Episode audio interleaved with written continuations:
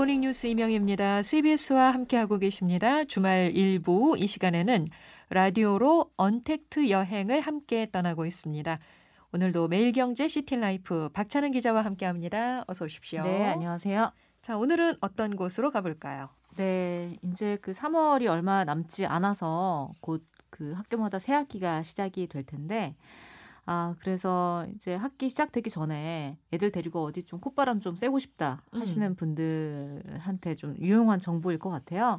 어, 서울시와 서울관광재단이 어, 봄방학 위한 교육여행 hot place 봄방학을 오. 위한 교육 여행 핫플레이스 이렇게 20곳을 선정을 해서 소개를 했습니다. 어, 이렇게 주제를 정해서 장소를 소개를 했군요. 네네. 왜냐하면 이제 지하철이나 이런 걸로 타고 갈 만한 가까운 거리에 있 을 것 그리고 어허. 이제 공공기관이 진행을 하는 곳이기 때문에 조금 그 안전한 방역 체계 속에서 어, 나들이를 갈 수 있는 네. 그러면서도 교육적인 어, 그런 콘텐츠를 지닌 그런 장소 주변으로 이제 선정을 한 것 같습니다. 예, 네. 오늘은 좀 학부모님들께서 네. 귀를 쫑긋 하시고 좀 들어보시면 우리 자녀들에게 그래도 이 봄방학에 네. 엄마 아빠가 이렇게 노력을 했다. 예, 좀 어, 면이 설 수 있는 네. 네, 그런 장소가 되겠네요. 그렇습니다. 자, 어디일까요? 교육 여행 가능한 곳? 네네. 이런 교육 여행 그 요즘 그 에듀테인먼트라고 하더라고요. 교육과 예술을 합쳐서 예술 놀이를 합쳐가지고 에듀테인먼트가 가능한 장소들 어, 20곳을 소개를 하고 있는데요. 어, 산업 관광 명소도 있고 아니면은 뭐 그런 K 컬처나 뭐 어떤 직업이나 뭐 미래에 대한 것들을 이렇게 살펴볼 수 있는 직업의 세계를 미리 살펴볼 수 있는 그런 장소들도 음, 있는데요. 네. 어, 간략하게 이제 몇 가지 말씀을 먼저 드리면 어, 성수동, 서울의 이제 요즘 브루클린이다라고 불리는 서울 성수동 수제화 거리. 여기가 수제화 거리요? 네네. 그 어. 성수동 가시면은 실제로 신발을 손으로 직접 만드시는 장인분들이 많이 예전부터 계셨었는데 어. 신발 공장이 많이 있다 보니까 네. 그래서 지금도 그 수제화 거리라고 해가지고 성수동역 앞에 바로 이제 구성이 되어 있는데요. 그 주변으로 이제 그 미국의 브루클린처럼 뭔가 도시 재생을 한 것 같은 폐공장을 이렇게 갤러리 같은 걸로 만든다든지 그런 것들이 굉장히 많이 생겨났어요. 네. 그래서 한국의 뭐 영국에 있는 그 뮤지엄 이름을 따서 한국의 테이트 모던이다, 뭐 서울의 브루클린이다라고 하는 성수 이 수제화 거리가 같이 선정이 됐고요. 네. 그리고 이제 방탄소년단이라고 하면 요즘 10대 분들이 굉장히 좋아하실 텐데 뭐 10대뿐만 아니라 50대, 60대까지 다 좋아하시는데요. 이 BTS 소속사가 있는 어, 용산에 어, 복합 문화 공간 하이브리드 전시를 볼 수 있는 갤러리가 같이 생겨났습니다. 여기 가셔서 뭔가 오감을 자극할 만한 그런 insight를 좀 얻으실 수 있지 않을까 해서 같이 선정이 된 것 같은데요. 네. 어, 용산에 있는 하이브 음악 뮤지엄 같이 선정이 됐고요. 그리고 이제 만화를 좋아하는 자녀분들이라면은 춘천에 있는 이 애니메이션 박물관 같이 가보셔도 아, 좋을 그렇죠. 것 같아요. 애니메이션 박물관이 있죠. 네네 여기 그 중도 물레길 바로 이 호수 앞에 춘천호 바로 앞에 있는 애니메이션 박물관이 같이 선정이 됐고요. 그리고 요즘 뭐 기술 IT 그 사물 인터넷 이런 것들 굉장히 화제가 되고 있고 요즘 아이들이 더 먼저 많이들 알고 있을 텐데 그런 것들을 실제로 이제 체험을 해볼 수 있는 어, 마포 티팩토리 이 홍대 쪽에 위치해 있는 이런 그 시설을 같이 선정을 한 것 같습니다. 네. 네. 안전하게 교육 여행을 할 수 있는 곳들이 이렇게 있었습니다. 자, 그럼 뭐 좀 자세히 네. 들여다보면 좋겠는데요. 네네. 서울 도심부터 가볼까요? 그 아이들이 너무나 좋아할 것 네. 같은데 아이들만 좋아할 것 같지 않습니다. 아, 네, 어른들도 저도, 너무 좋아할 것 같아요. 저도 좋아합니다. 방탄 예. 사랑하고요. 방탄소년단의 소속사가 이제 용산에 위치해 있는데 그러다 보니까 멤버들의 생일이나 뭐 이런 때가 되면은 뭐 빌보드 1위 했을 때도 그렇고 이 용산 주변에 막그 겉에 매핑을 해가지고 LED 조명으로 막 화려한 장치를 보여주고 뭐 생일 이벤트 같은 거를 하기도 하고 그런 곳이 이제 용산인데요. 네. 용산에 그 음악 뮤지엄이 문을 열었습니다. 하이브 인사이트 뮤지엄이라는 이름으로 어, 문을 열었고요. 음악으로 선한 선한 영향력을 전한다. 그리고 삶의 변화를 만들어 간다. 뭐 이런 그런 지향점이 있더라고요. 전시 체험으로 약간 하이브리드 예술 여행이 가능한 곳으로 여기를 같이 선정을 한 것 같은데 네. 뭐 예를 들면은 음악이나 음악이나 뭐 비트나 이런 거에 따라서 어 조명이나 어, 그런 전시를 해놓은 것들이 이제 장치들이 이렇게 바뀌어지는 어. 그래서 약간 오감을 자극한다라는 게 그런 거인 것 같아요. 네. 멤버들의 노래나 이런 것들에 따라서 바뀌는 음악이나 조명 그런 것들을 이용한 전시라고 보시면 될 것 같은데 네. 어, 그런 것도 같이 체험을 용산에서 체험해 보시고 신사동으로 가시면은 또 방탄소년단의 뭐 pop-up store가 있으니까 아, 좀 밖에 나가기 싫다, 난 집에만 그냥 게임만 하고 싶다 하는 아이들이 있으면은, 어, 여기 한번 가볼래? 뭐 이렇게 같이 해서 나들이를 갔다 오시는 것도 좋을 것 같고요. 그리고 이제 그 요즘 친환경 이런 것들 굉장히 또 화제잖아요. 요즘 밀레니얼 세대, MZ 세대는 친환경 이런 키워드나 캠페인에 아주 적극적으로 참여를 많이 하고 있는데, 글로벌 화장품 기업이 그런 것들을 어떻게 하고 있냐를 눈으로 직접 확인할 수 있는 그래서 음. 요즘 글로벌 환경 운동은 이렇게 진행되고 있다라는 거를 자녀들과 함께 체험을 할 수 있을 것 같아요. 네. 공병을 수거를 하는데 화장품 공병을 수거를 해가지고 그거를 이제 그 안에 실제로 기계가 그걸 어떻게 부수고 그걸 다시 다른 굿즈로 어떻게 만들어내는지를 음. 이 가게 안에 공간 안에 다 구현을 해놨어요. 어. 그래서 어, 폐 공병이 나중에 뭐 아주 예쁜 크리스탈 모빌로 만들어지는 과정 그런 환경 굿즈를 실제로 만들어 볼 수 있는 그런 공간이 또 어, 서울시 중구에 이제 위치해 있고요. 네. 그리고 뭐 그 서울시청 안에 가시면 스마트 서울 전시관이라 그래가지고 서울시의 그런 정책 같은 것들을 같이 볼 수 있는 요즘은 어딜 가나 이런 IT 기술을 활용한 것들이 빠지지 않는 것 같아요. 음. 그런 것들을 조금 지루할 수 있는 정책 얘기를 이런 식으로 한번 공부를 해보는 것도 괜찮을 것 같습니다. 네. 네. 그리고 처음에 얘기해 주셨던 네.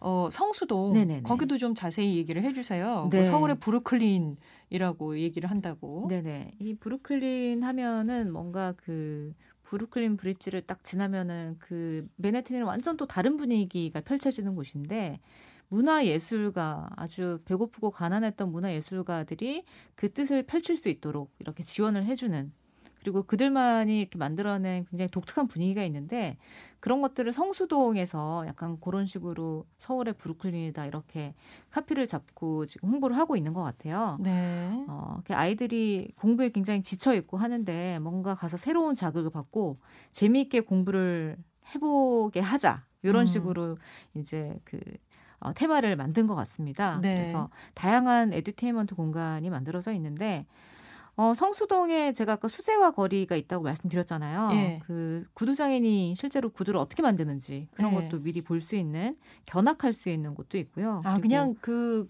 저 구두 만드는 걸 또 보여주기도 하는군요. 네네 보여주고 뭐 아이들 운동화 같은 거 많이 신잖아요. 예. 그럼 그 아이들 발에 맞춰가지고 그대로 이렇게 만들어서 시, 실제로 신발을 어떻게 만드는지 오. 뭐 그런 것도 같이 진행이 되고. 네. 어 그리고 나는 나중에 이제 그 메이크업 아티스트가 되겠다. 요즘 K 뷰티가 굉장히 화제인데 그런 친구들을 위해서는 그런 메이크업 같은 거를 받아볼 수 있고 배워볼 수 있는 음. 그런 프로그램을 운영하는 그런 공간도 있고요.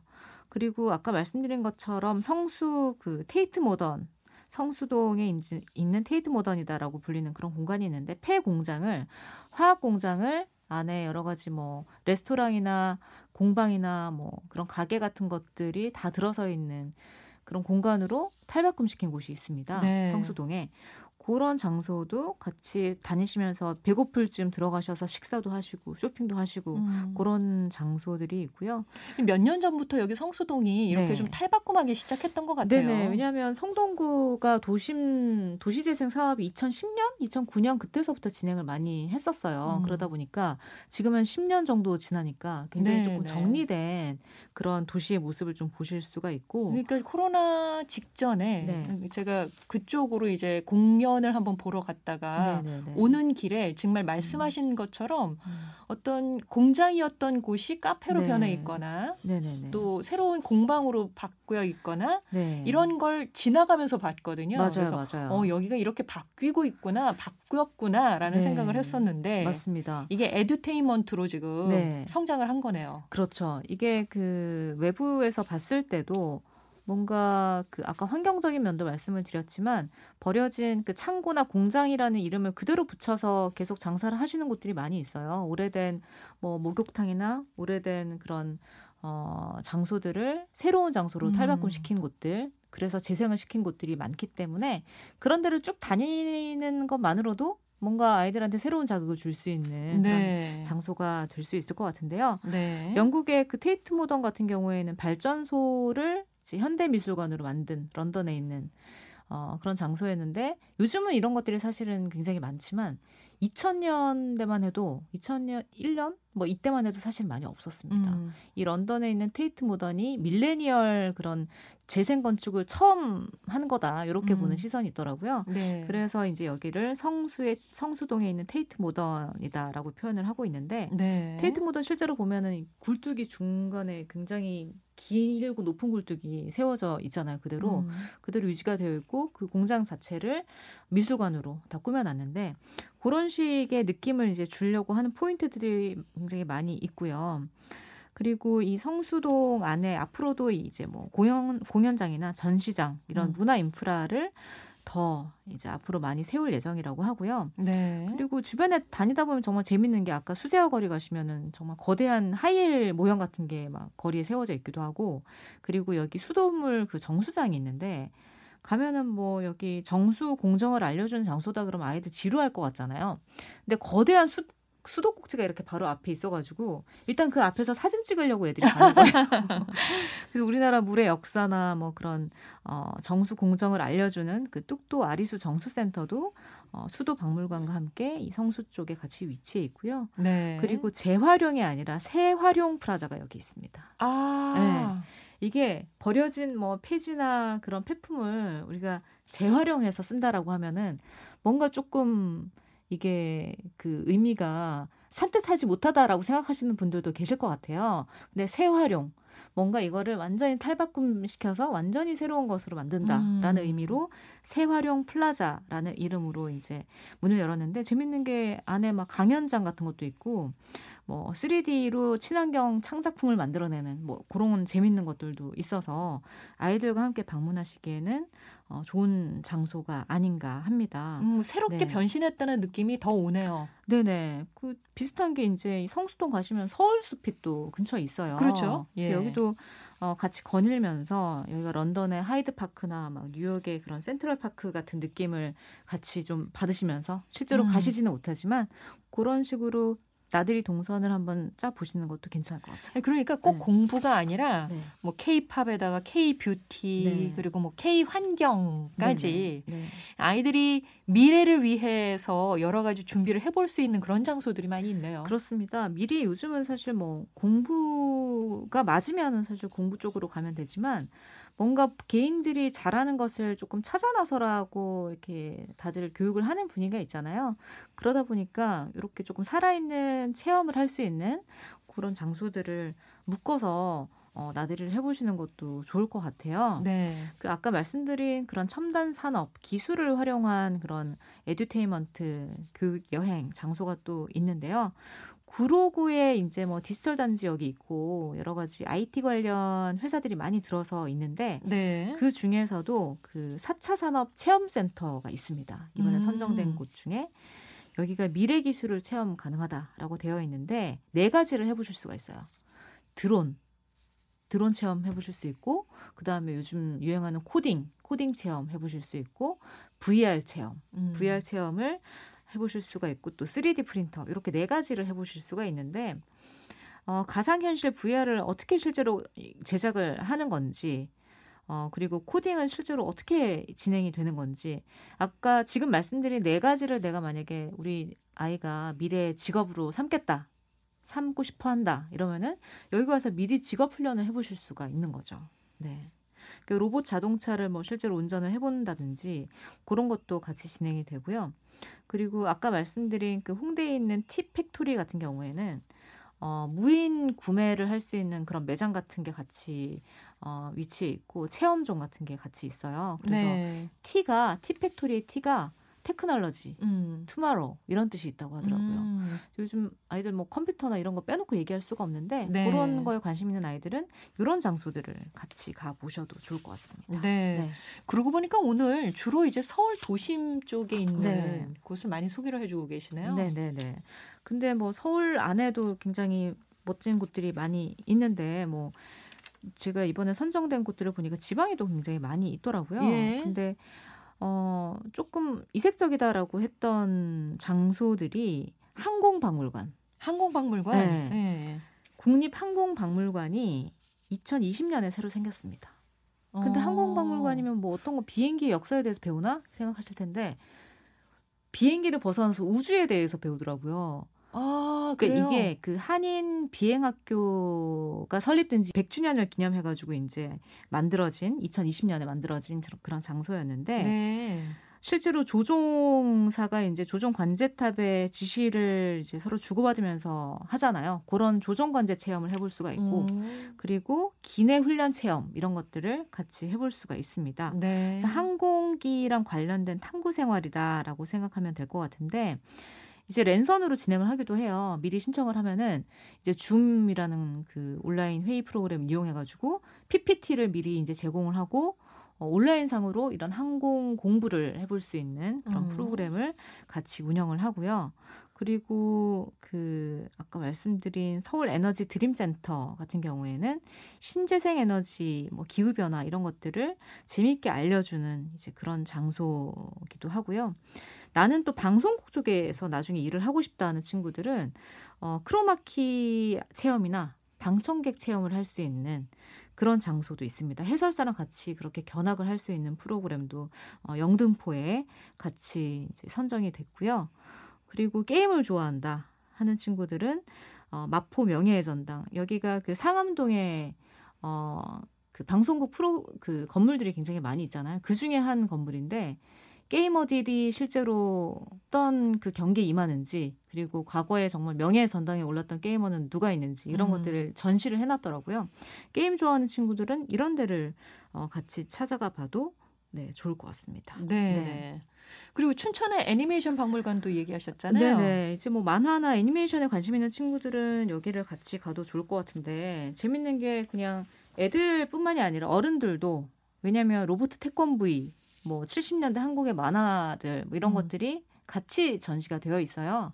그래서 만화를 좋아하는 그림을 그려보고 싶어하는 어, 자녀분들과 함께 여기를 방문하시면은 뭔가 부모에게는 향수를 약간 느낄 수 있는 그런 기회가 되고 아이들한테는 뭔가 호기심을 채울 수 있는 어, 춘천 애니메이션 박물관도 같이 선정이 어, 됐고요.